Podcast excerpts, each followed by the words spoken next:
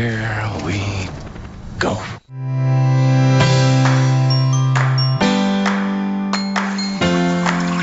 That's outstanding, like a farmer in his field. Well, if that isn't some juicy content, Indeed. Circle gets the square. I'm gonna pull some fast gotcha questions. Carry on, James. Carry on. You know what, Craig? That's a good call.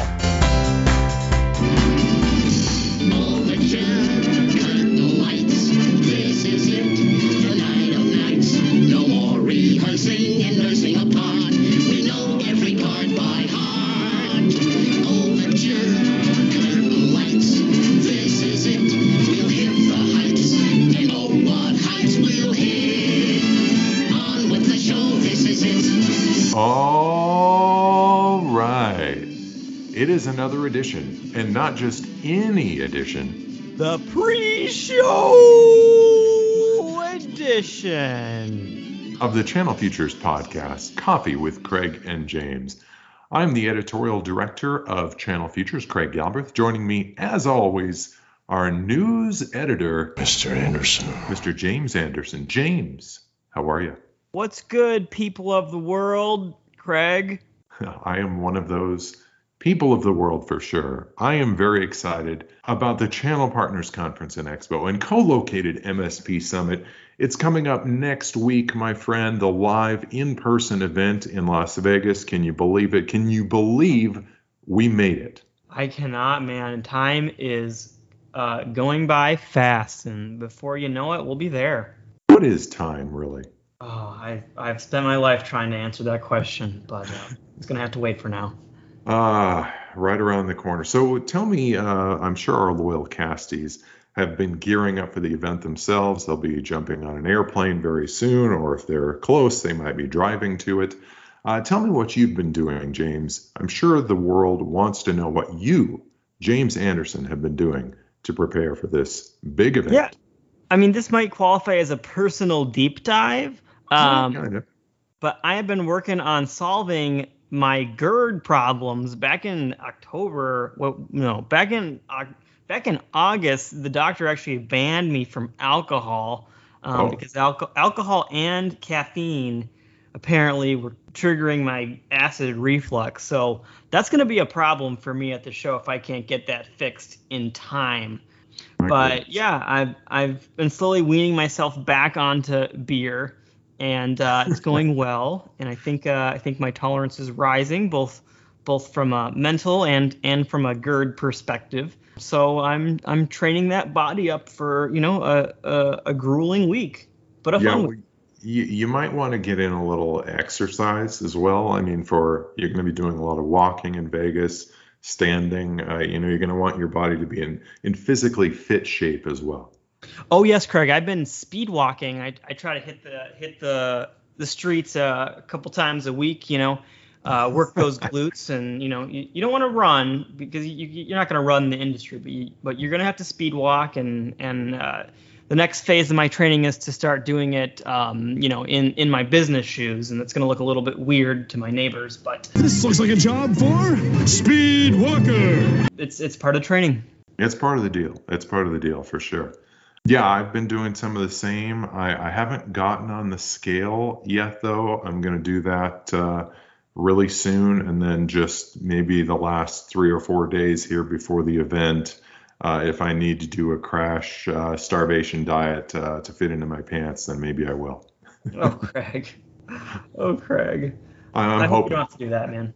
I'm hoping it's it's not too not too bad. How about work wise? Uh, you're gearing up for uh, a lot of things you're going to be doing at the show, I'm sure. Yeah, you know, you're starting to put those interviews together. We got our, our our big schedule of all the stuff I'm supposed to cover, all the stories I'm supposed to cover, all the panels I'm moderating and whatnot. I just got that from you. Thanks for giving me that schedule, Craig. So of course. Lots of organizational stuff going on right now, and yeah, it's gonna be a good time. What about you? What, what have you got going on at uh, at CPLV? Well, equally, I'm going to be uh, all over the place like you. Going to be on the keynote stage a couple times. You and I are both going to be in the Channel Partners Theater in the Expo Hall, so that's going to be fun. Uh, I've been working on schedules. Uh, you've probably seen a lot of these uh, video chats I've been doing ahead of the event. Uh, we've been getting those up on both Channel Futures and on the Channel Partners Conference and Expo and MSP Summit sites. Uh, so it's been really busy as usual, and uh, I'm just going to get now into the zone of CP Expo here in the next few days. Watch out, everybody. When Craig's in the zone, there is no stopping him. All right. So in addition to that being an amazing event coming up next week, we have an amazing podcast ahead of us. Two more fantastic guests, uh, but we're going to have the CP Expo preview of all CP Expo previews coming up in what we call the B block in the business. Uh, that's after the first interview. It's a preview with a twist. Ooh, and there's going to be a juicy executive interview. I sat down with Ian Kieninger, uh, CEO of Avant, earlier this month uh, to talk about some of the trends we're seeing in the broker channel, and I think that's going to be pretty exciting. Some some good information for you, I I should say. Yeah, looking forward to hearing that for sure. And a caveat with that. Uh, I, as the uh, producer of these podcasts, uh, you might be surprised to hear we do not have a ginormous staff of people who are working on this.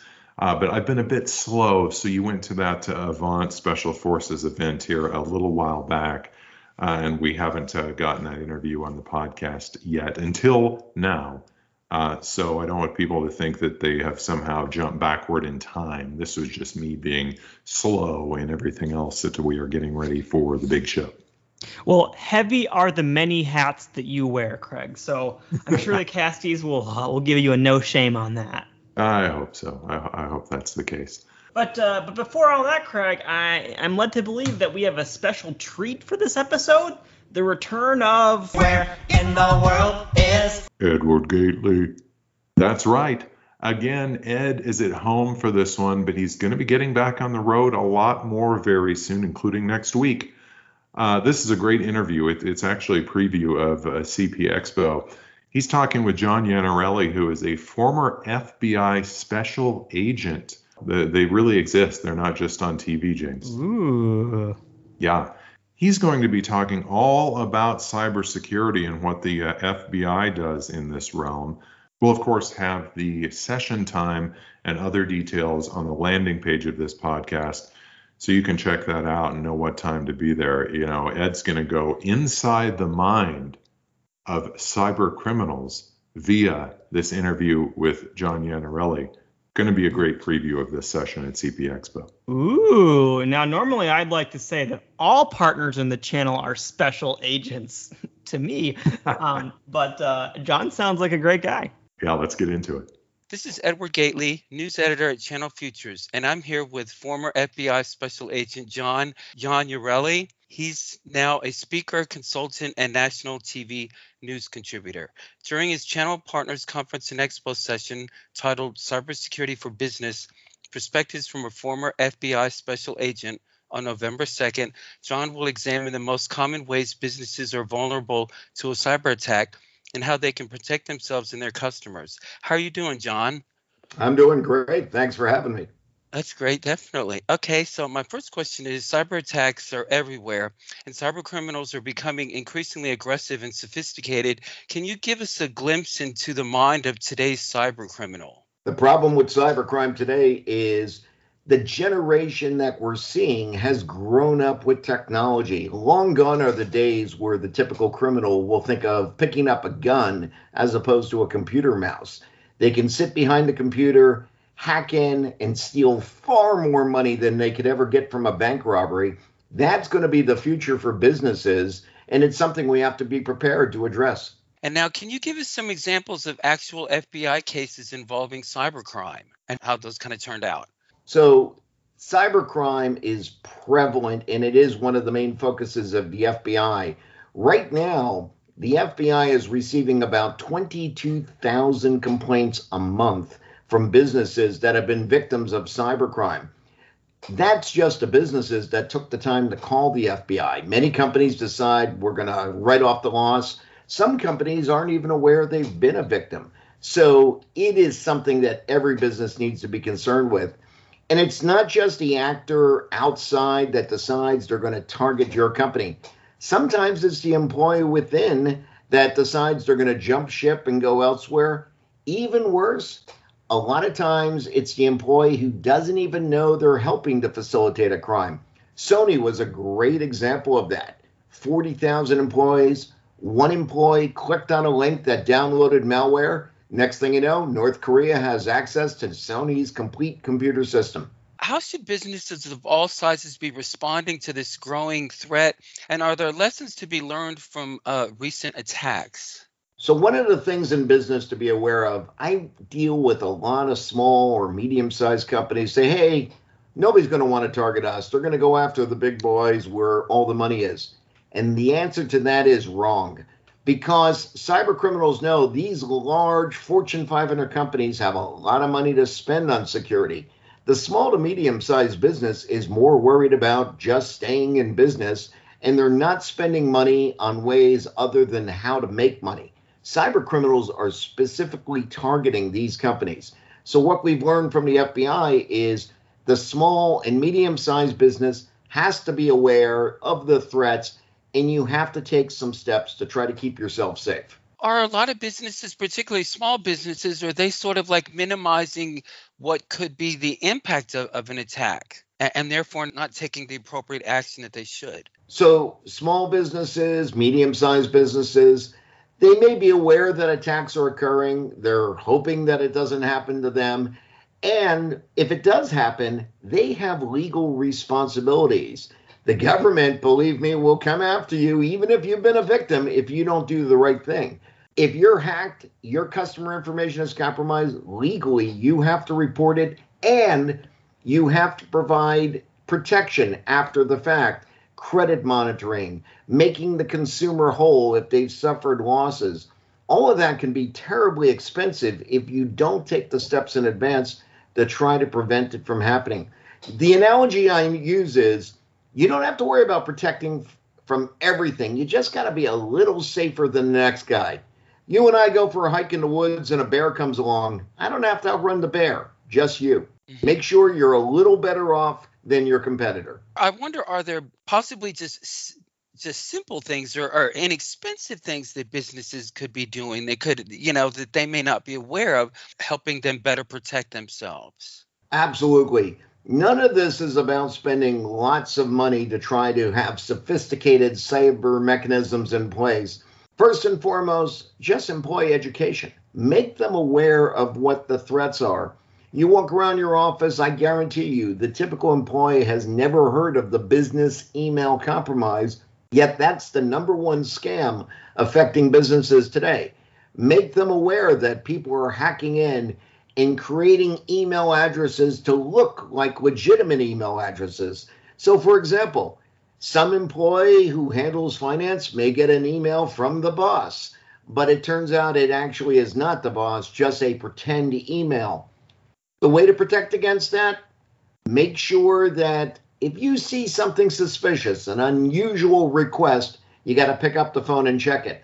Likewise, any financial transfers done online at all, wires, etc., make sure you don't rely on just email instructions. You have to have phone verification.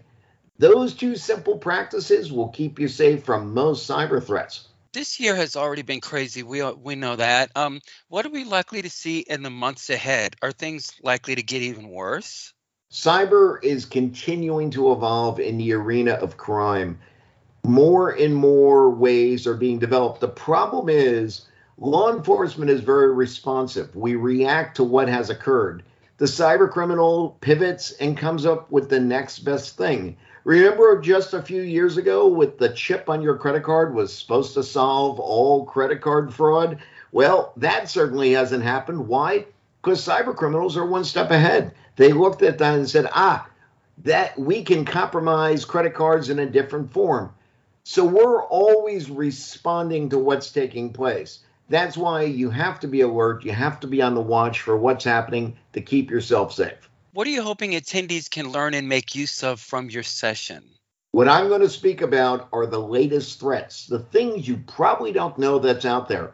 practical answers to how to protect against those threats to keep your business safe. Guaranteed, those who attend are going to be so much far ahead of their competition and others just by listening to what I have to say. Okay, great. Well, thanks for your time, John, and looking forward to your session. Fantastic. I look forward to being there. All right, really good stuff there, James. Love that interview uh, with John Iannarelli. Ed, of course, always does a great job. Uh, a lot of things there that partner businesses need to be thinking about that uh, can slip through the cracks in terms of cybersecurity when their customers are hit with ransomware or any other type of attack. Yeah, there's so much he said about training employees as well, because that's such a big aspect of this, of um, the, the, damage uh, a negligent employee can do. And um, that's scary stuff, but all this we know is more manageable if this customer's partner is well prepared. All right, James. So we did a similar CP Expo preview uh, that we're about to give our casties about two or three years ago on this podcast, but it has been a while. Uh, this is what we call the preview for millennials, uh, a lightning round of content, if you will, from the very beginning to the very end. Uh, Craig. Uh, yes, James. Uh, do I have to talk to HR again about uh, about your millennial stereotypes? Uh oh. Uh oh. Yeah. Well, we don't have to read things that quickly. I mean, we we do have. Sh- I mean, maybe shorter attention spans, but you know, you can go a little in depth on the various sessions, and I'll I'll humor you. And uh, you know, millennials are pretty old now, so it's those Zoomers you gotta you gotta be thinking about. Yeah, yeah, yeah. Good point. Uh, so how about we say it's a, it's a preview for Gen Z? That way we're not insulting you. Yeah, I'm I'm happy to to move that onto a different scapegoat. That's good with me. Okay, here we go. Are you ready, James? I am ready, Craig. Now, we're not covering absolutely everything in the conference here, but we are covering the conference education sessions and the keynotes from beginning to end. Put time on the clock. This is the CP Expo preview lightning round. MSP Summit keynote. Welcome to the MSP Summit. MSP Summit keynote, demystifying zero trust and its role in cybersecurity. MSP Masterminds, exploring new possibilities. How to become authority in your network to pay or not to pay, the ransomware threat, and MSPs. Clearing the fog to focus on the bigger picture. Grow Cloud MRR with Managed Desktop as a Service. MSP Summit Welcome Back, accelerating the road to recurring revenue. The MSP 2021 501 Meet today's influencers and innovative leaders. The revenue engine of the future. Welcome to the new sales and marketing revolution. What is the Internet of Behaviors and why should you care? Channel M&A, how to achieve maximum value. Exploring new possibilities, the channel's long journey continues. Cybersecurity in a 5G world. The hero effect, creating a culture of heroes at every level. 5G channel trends, beyond the hype and into reality. Evolving your business in the age of cloud acceleration and digital transformation. How to get the leads you need Selling to the CIO, digital disruption with the hybrid workforce. Bridging the gap, how MSPs can build out a UCaaS practice. Cybersecurity for business, perspectives from a former FBI special agent. Improving the customer journey with intelligent virtual agents. Leading through innovation. The tech telco tipping point. Get your business ready for the decade of the ecosystem. Partnerships change the world. The Edge of Glory. Meet today's channel superstars. Everything your customers won't tell you.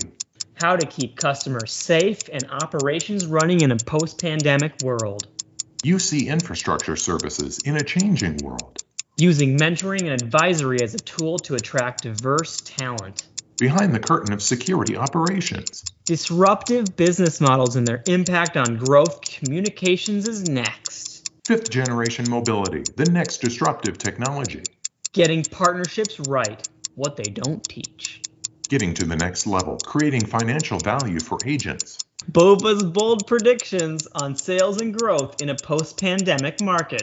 The Edge of Glory meet today's channel superstars again. Cloud spending will continue to dominate in 2022. The ultimate channel power panel. Get sassy with SASE cloud security opportunities for modernizing the network. The seven deadly sins of sales and marketing alignment and how to fix them. The science behind productive partnerships. what Elastic customer Services and why call centers are adopting it. The Verizon Partner Network. Forward together, and why now is the time. What's in a name? The rebranding of master agents. The channel influencers, lessons and impact. And finally, Penn and Teller, an exclusive live performance.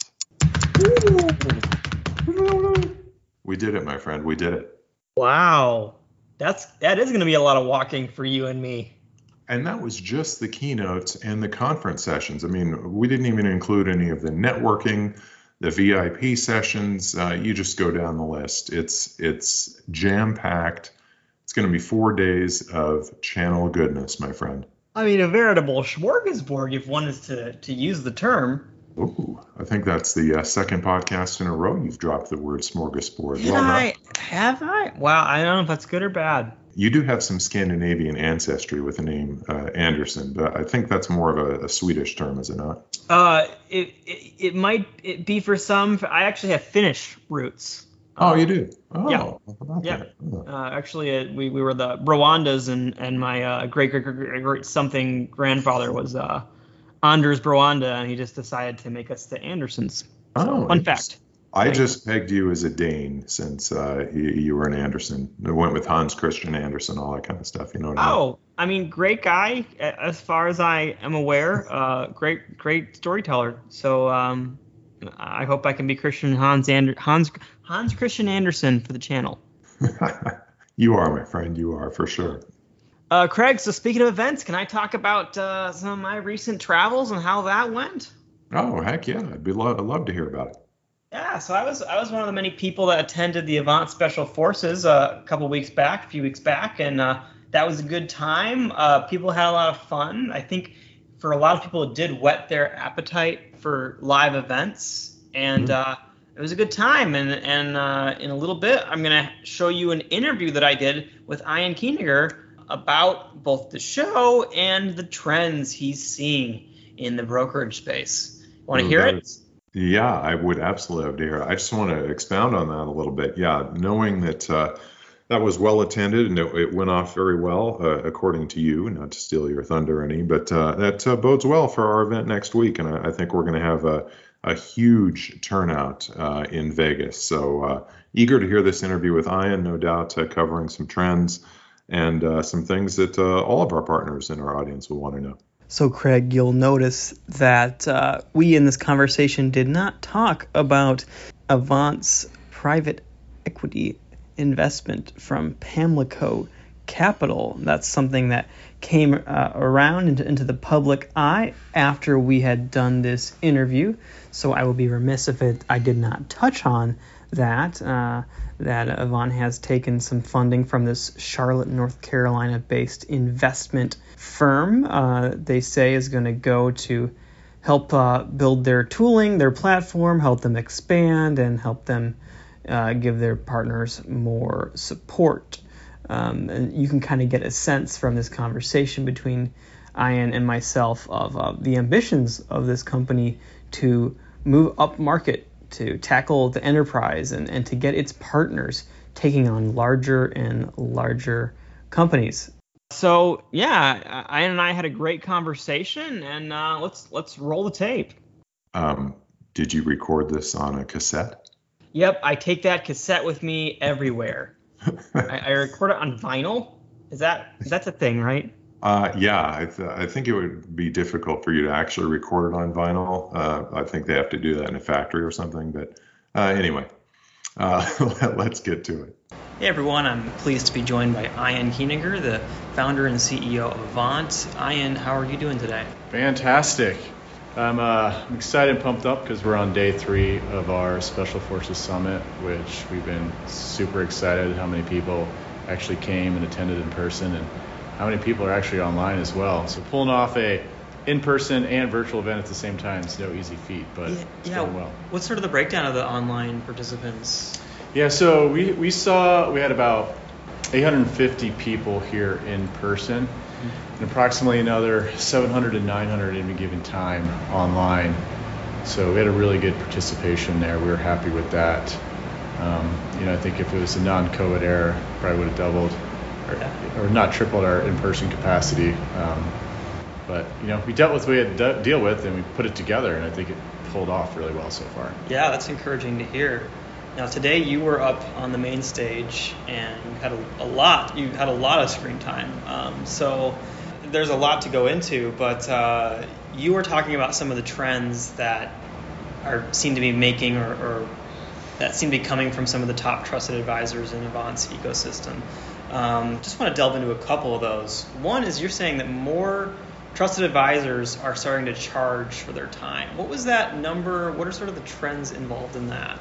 Yeah, so we're tracking our top partners and we're looking for best practices across uh, the whole spectrum of what they're doing, what's making them great, looking for trends to share with everybody else. Everybody wants to know what are the best guys doing. And there's a combination of what people are bringing as value and how they're also going up market at the same time. And so as you get into larger enterprise accounts, there's more at risk, meaning there's more time being spent working on deals, uh, the length of time, the investment of resources, and if those deals don't come to fruition, uh, it can be a long time for the next one to come around or to get paid, quite honestly. So we're seeing more trusted advisors be consultative. So they're driving a consultative conversation, putting statements of work of hourly time or investment into the project, not in every case they're charging for their time, but they're definitely using that as a way to place value on their time. And I think the enterprise account absolutely wants to see that. Small business, maybe not so much, but as you go up market, there's an expectation that the type of quality of company you are, that you need to put a value on your time so that they put a value on you as well. So it's a best practice we're seeing across the board. And it's also a great way for these trusted advisors to create cash flow up front as they build residuals and to hedge against the risk of potentially a deal not coming to fruition for a lot of different reasons. So it's a good strategy in terms of kind of hedging cash flow, but it's also creating value in the eyes of the decision maker.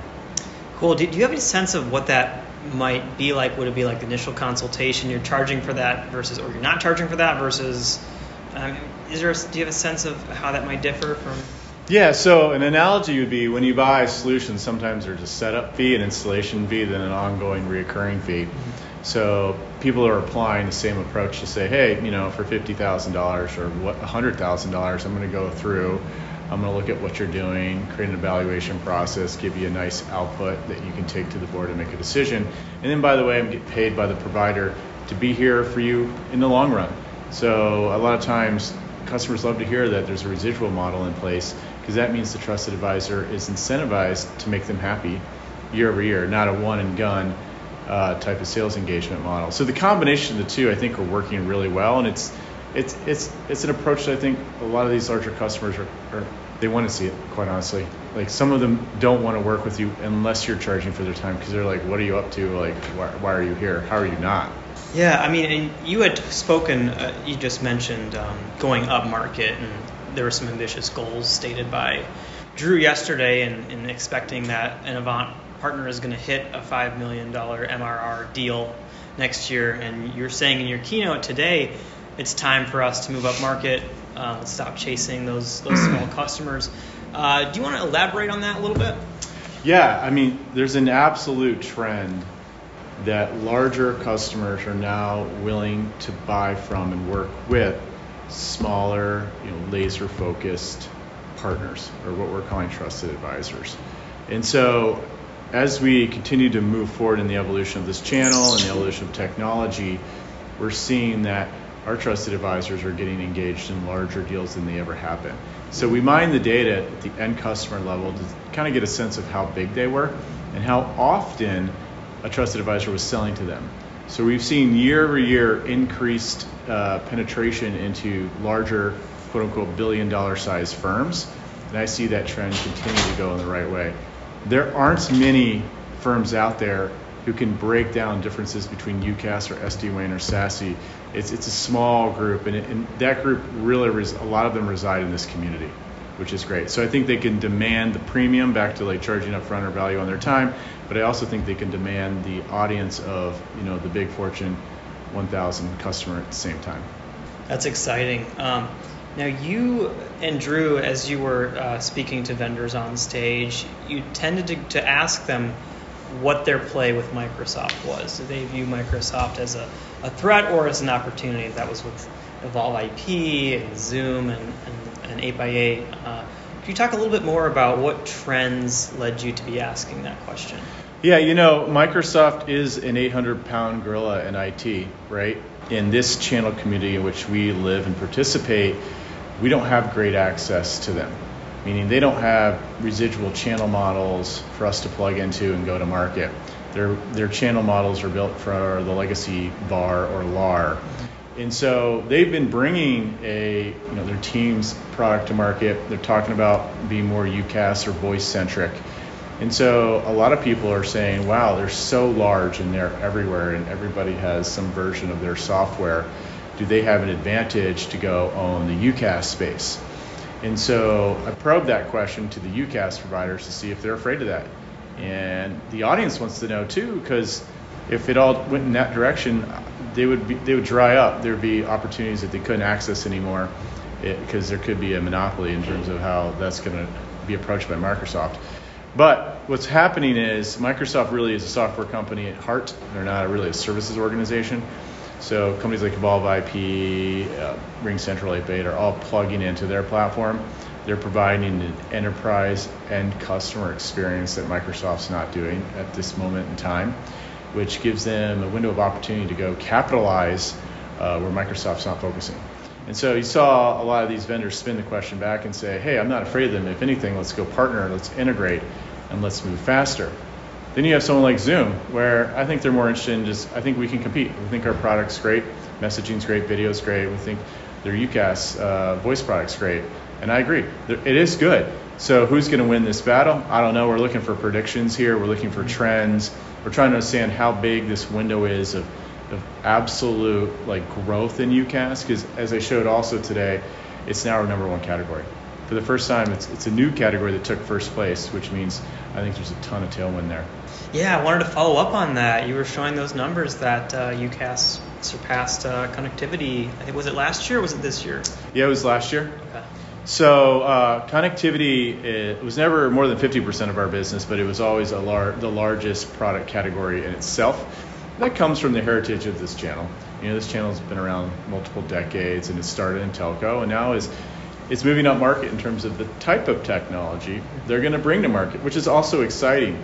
But it was the first time in, in 12 years where we have a new leader, and it's clearly UCaaS. So we're selling more UCaaS than anything else right now. I think it's a great time to continue to execute on that game plan. I think connectivity will always be there.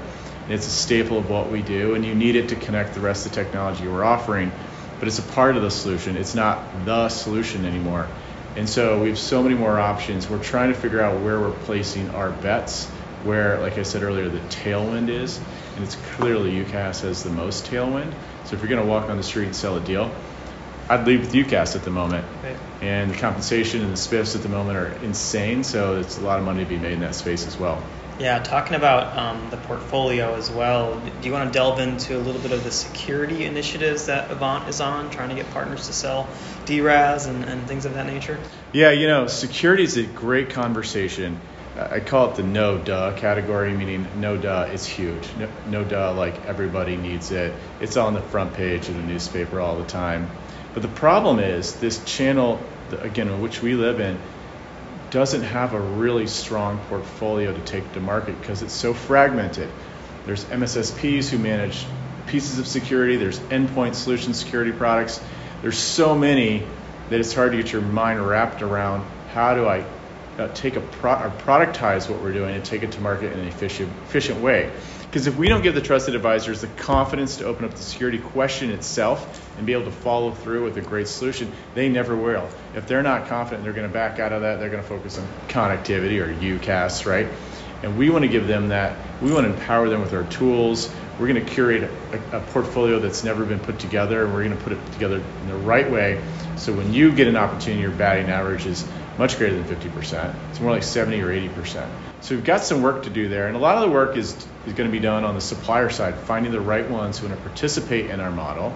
And then Avant and our trusted advisors need to make the investment in terms of the resources and people to go have great conversations with the decision makers. I love that, and I know I could go through every single part of the technology portfolio, but you did also mention a, an area of growth or excitement around wireless and IoT. Do you, do you mind talking a little bit about that, about what it looks like to commercialize that? Yeah, so that's the question. How do you commercialize that? How do you take it to market? And and way back in my career, I used to run the mobility practice at CDW, and it was all about activations. You know, AT&T or Cingular back in the day, or T-Mobile would pay big money for activating a line.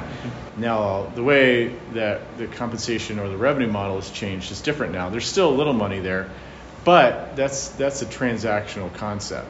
And so what we do know is there's going to be hundreds, if not billions, of endpoints, right? And someone needs to manage those endpoints, that IoT concept.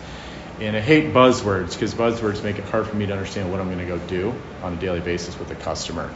So we need to work to figure out how we create a more productized approach. And I overuse that word, but it, it makes sense. Like I want to take a product or a solution to market. I want to show a case study around it. And then I need to monetize the conversation in a healthy way. I don't want to have the conversation just to have it. I want to place that business with a provider that's going to offer, again, compensation that'll make it worth our time in doing so.